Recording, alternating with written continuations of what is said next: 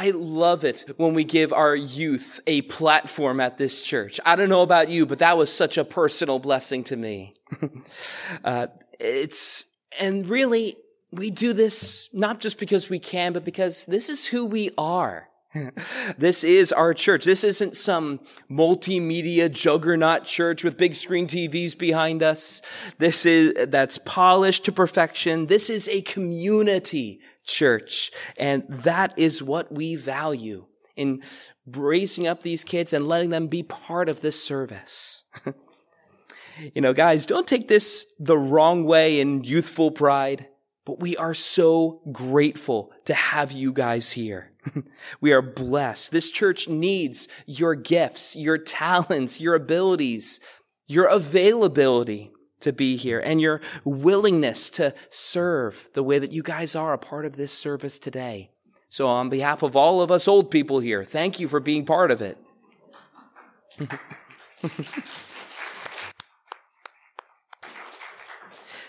You know, it's not lost on this church the value and necessity of raising up the next generation. Because we all know it, we're not going to live forever.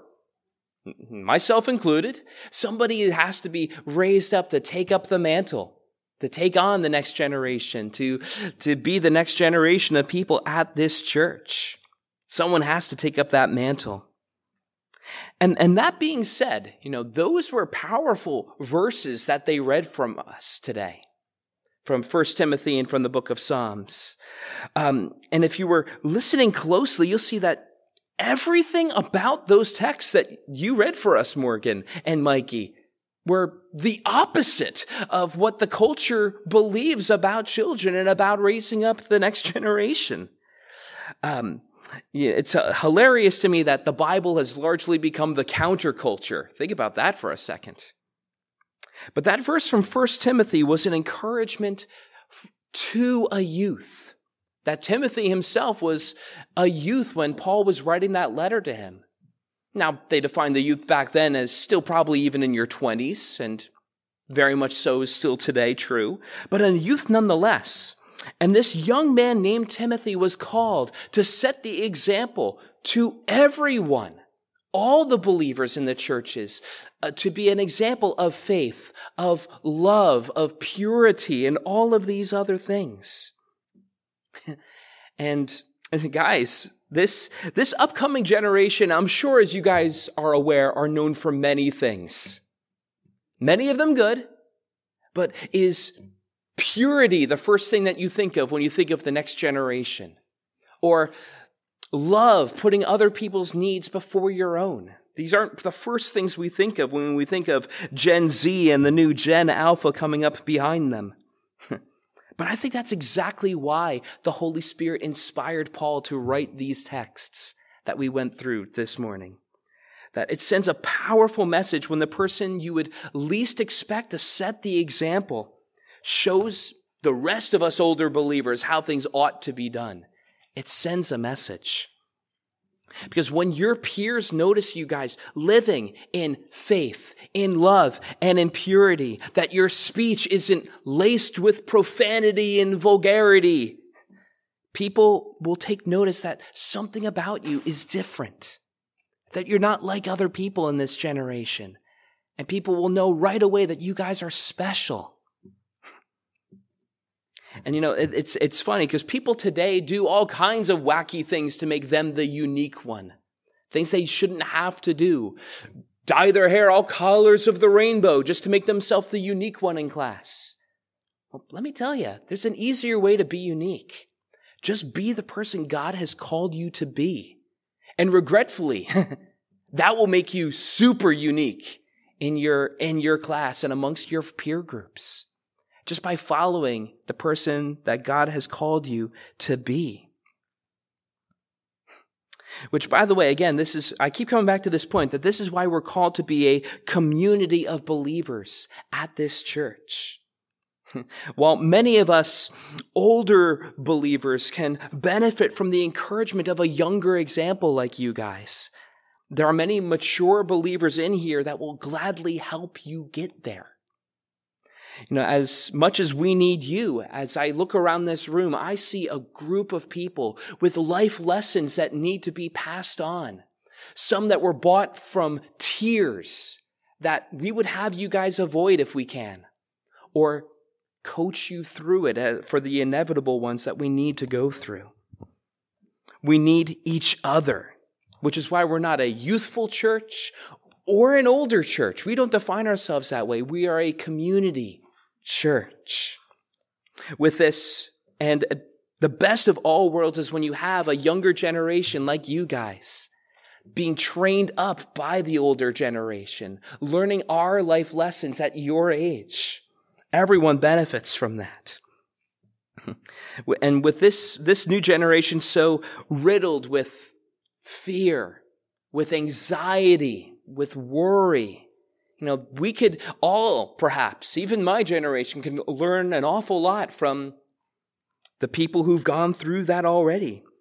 We'd all benefit from having conversations with people like Arvid, who have just so perfectly modeled this unwavering trust and peace with God that we all could learn a bit from. We would all benefit to learn to have a heart to serve other people from people like Elaine, who you got the, you got the Moncur Lopez limo. Always, always taking care of people. I'm sure you're going to be helping other people at this Walk to Bethlehem event in a few hours. We could learn from that example. Or from learning how to take care of those who are less fortunate and struggling from, from Mary, from George, from Ruthie and your example to us. We can learn, there's an awful lot to learn from your example as well. All of us. now, few things are more con- countercultural than what Mikey just read from us from the Psalms. That was a, that was, that's a powerful verse when you think about it. That children are a gift from the Lord. Some of your translations might have said a heritage from the Lord. You know, and these days, the cultural narrative is that children are a burden. But here it says they're a gift. oh, Pastor John, I don't know how you do it with three children. And I get it, I get that. But when I read this chapter and many others I could have chosen from, the children aren't painted as burdens, but blessings. and I can tell you, it is a blessing to have each of my children. What are you looking at me funny for, Morgan? but it's true. It's, it, it, it, it's the point. Blessed is he whose quiver is full. That's what I'm talking about. Blessed is he who has a bunch of children and grandchildren and perhaps great grandchildren as the years go by. That person is blessed. And we need to rediscover this truth as a culture. The funny thing is, we intuitively know this. We, we, we know this. We think like this. We just don't always talk like it. I mean, I've never personally met anyone who said, you know what? I regret having this child. I wish I had one less. Can I give this one back? I, for most of us, that's not our experience. And I don't, and look, I, and I can say that with authority. I got a friend of mine who has nine kids, and he wouldn't trade one of them. So, with that in mind, you know, I don't want to minimize the difficulties that come with parenting or the many understandable reasons why people don't have nine, ten, fifteen children. There's many reasons why that doesn't happen to everybody. But I just want to remind us of the blessing that children are that gets forgotten in the overall narrative in our culture of who children are and the gift that from God that they truly are. What's even more countercultural is what is implied here about parents when you think about it from that same verse in the book of Psalms. Because if a warrior is going to fire that arrow, they first had to make and fashion that arrow that was ready for the task. You know, the Bible was written a long time before the industrial age of mass production of everything. If a warrior wanted an arrow, he had to make one and delicately design it for the task it was designed for. You know, and anyone who who's ever had small children with a large imagination, no, you can't just pick up any stick off the ground and use that as an arrow.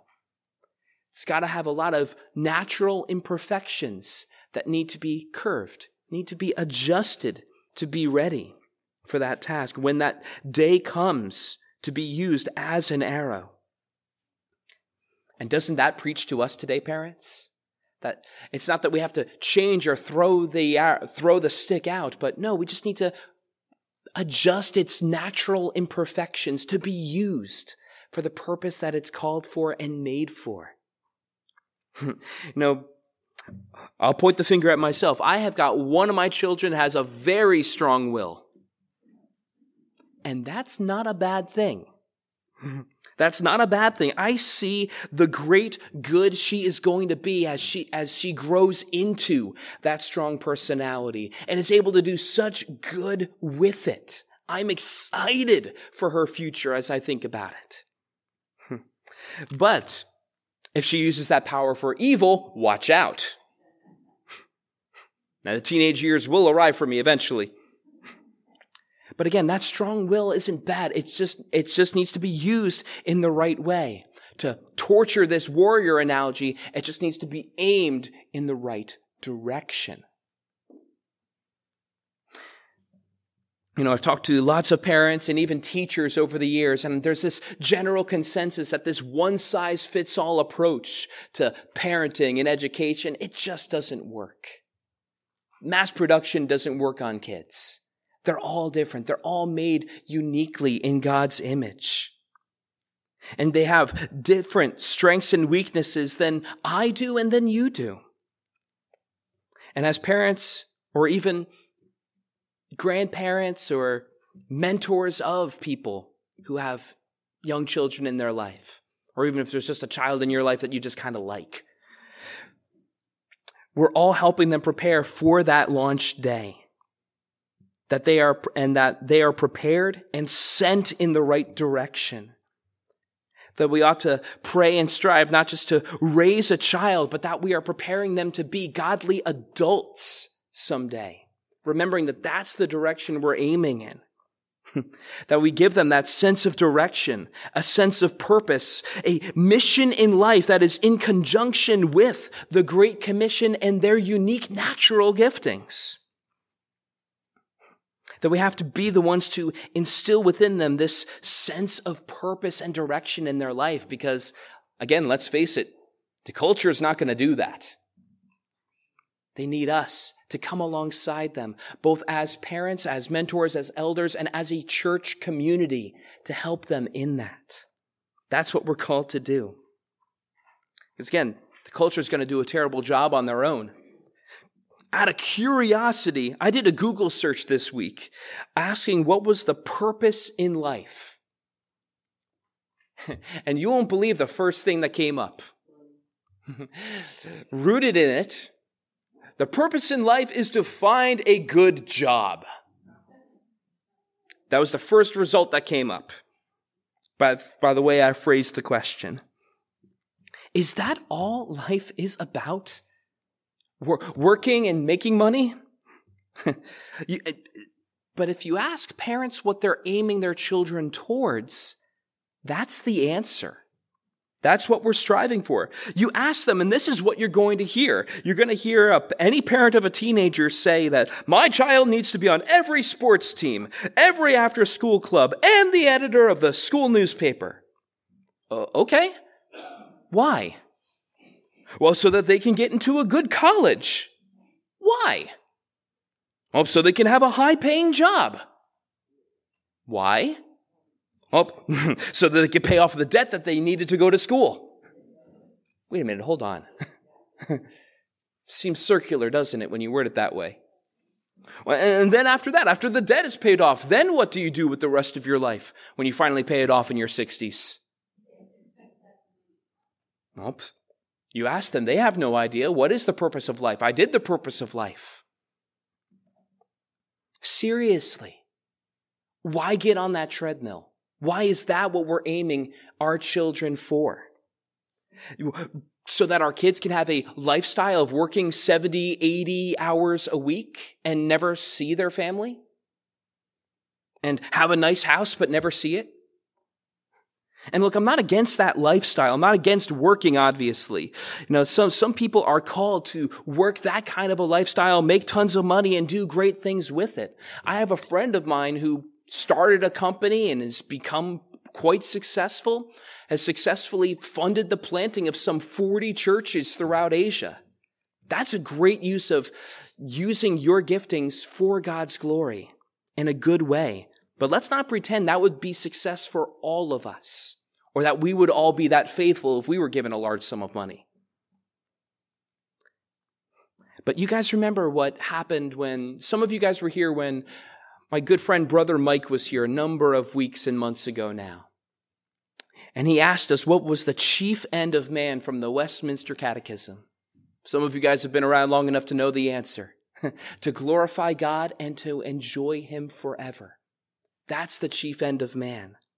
That is our goal. That is our purpose in life. That's what we're aiming towards. Not profit, not more stuff, but to glorify God in all of our decisions, whatever they are.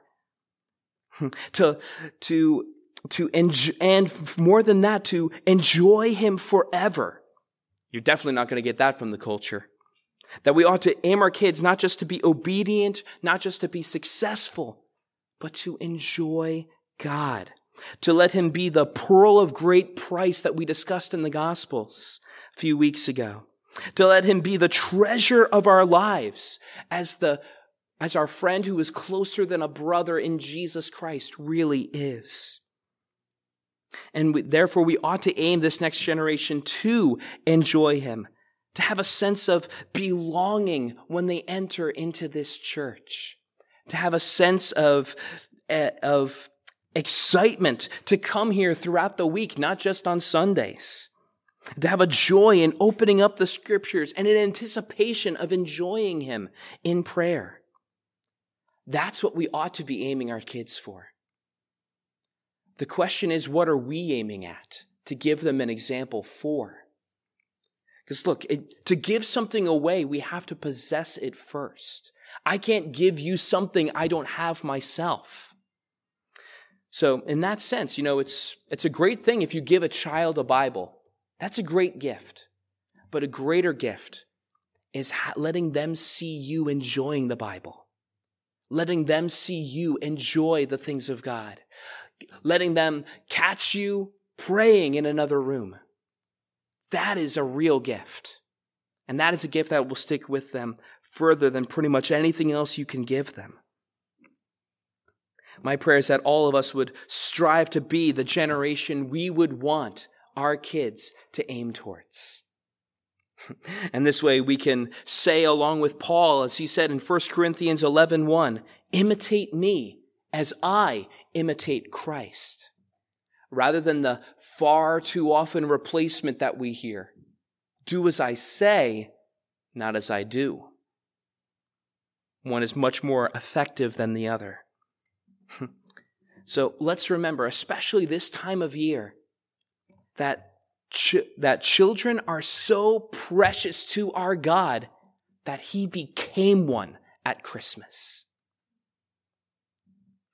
that he would leave his throne in heaven, casting aside all of the glory that he had as king of heaven to be a lonely child in a manger. But keep in mind for some of you older kids here, he didn't stay a child. He grew up. He became an adolescent. He became a teenager at some point yet without sin. Give, that's, that one's a hard one. That's a mystery of the faith. But all jokes aside, he knows what you've been through. He understands. He's walked in your footsteps. He understands all that you're going through, including those things you don't think he, anyone else does. But ultimately, he grew up even more, eventually dying on a cross, giving his life there so that you your children and mine can have everlasting life to all who believe in him. There is no greater gift than that this season. So if you don't know him this morning, if this is your first time hearing something like this, I just encourage you, reach out to him in prayer today. You don't need to go through me. You don't need to, you need any fancy mechanisms or any mystical prayers. Just reach out to him. Speak to him from the heart. Admit to him that you are a sinner, that you need his love and forgiveness, and repent, turn from your sin with all of your heart and turn to him, and he will forgive you of every sin you've ever done, past, present, and future, changing you from the inside out. That's what the gospel does for each of us. And how do I, how do I know he's going to do that for you? Well, he's shown us how far he's willing to go. He's shown us how far he will go to show his love to us, to offer forgiveness to us by crossing the infinite distance of heaven to the manger that we remember at Christmas. And then from the manger to the cross. I'd say between the manger and the cross, we have seen exactly how far our God loves us and is willing to go to redeem us. This is great news that he would do all of this just to redeem us. Thanks be to God. Amen.